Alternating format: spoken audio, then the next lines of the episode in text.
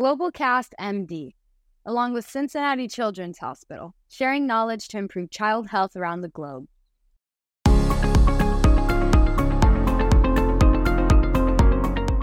Hello, pediatric surgery family. I'm Em Gootee, a research fellow from Cincinnati Children's Hospital Medical Center. Our 11th annual update course in pediatric surgery was held past August. In this video series, we'll recap the sessions and share the main highlights with you. Today, our topic is Botox in Hirschsprung disease. Joining the discussions are Dr. Steven Lee, Caitlin Smith, and Julia Grabowski. Here's our clinical scenario. Five month old male with diagnosis of Hirschsprung disease, status post Swenson pull through an infancy at your institution. Patient now has had two episodes of Hirschsprung uh, associated enterocolitis responding to home irrigations. There's been no evidence of a stricture on rectal examination, and contrast enema was done without any abnormality. Pathology reviewed and no evidence of a transition zone on pull through. What is your next step? You have to always do your due diligence with a patient who has had their pull through. Why are they getting recurrent enterocolitis?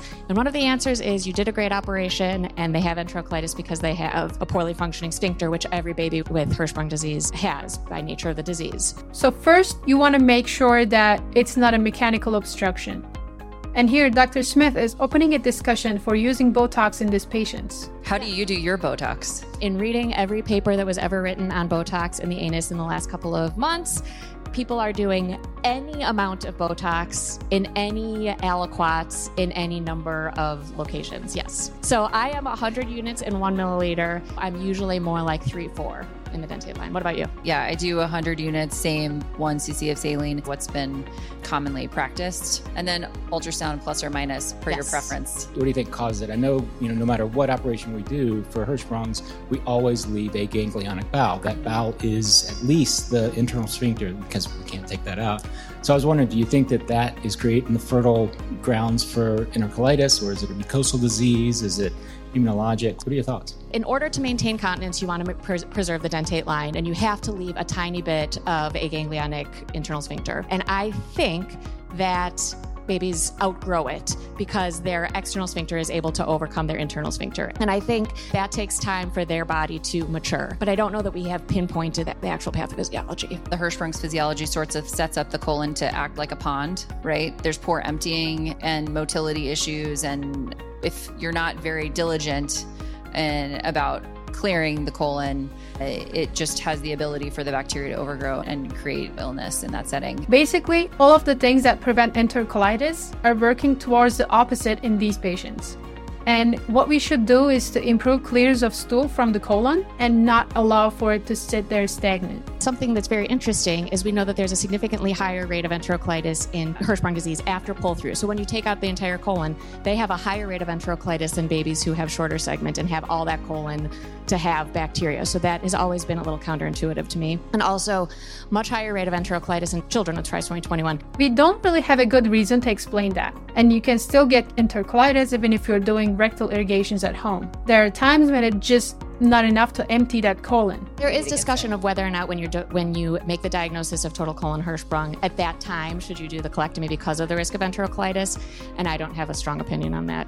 There are numerous studies, and most of them are single institution retrospective ones. The thing about Hirschsprung disease, I think we all realize, is that there's so much phenotypic variance. So, in studying the use of Botox in post pull through enterocolitis, the data is not.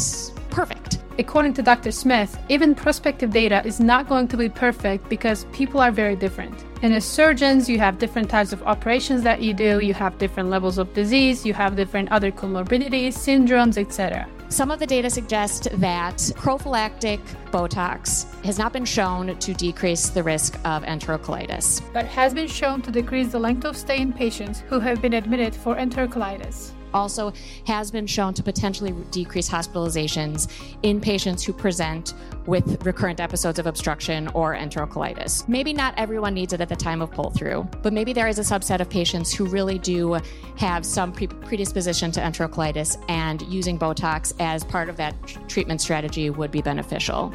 To sum it up, Hirschsprung disease is characterized by a lack of nerve cells in the colon, which causes problems with bowel movements. Even after surgical procedures like the Swenson pull through, patients might still experience recurrent enterocolitis, possibly because of a naturally defective sphincter. Botox has been considered as a potential treatment, often administered as 100 units in 1 milliliter of saline.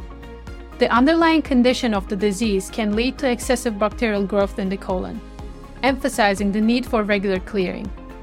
While there's some evidence indicating Botox might not consistently prevent enterocolitis, it has shown potential in reducing both the length of hospital stays and recurrent episodes.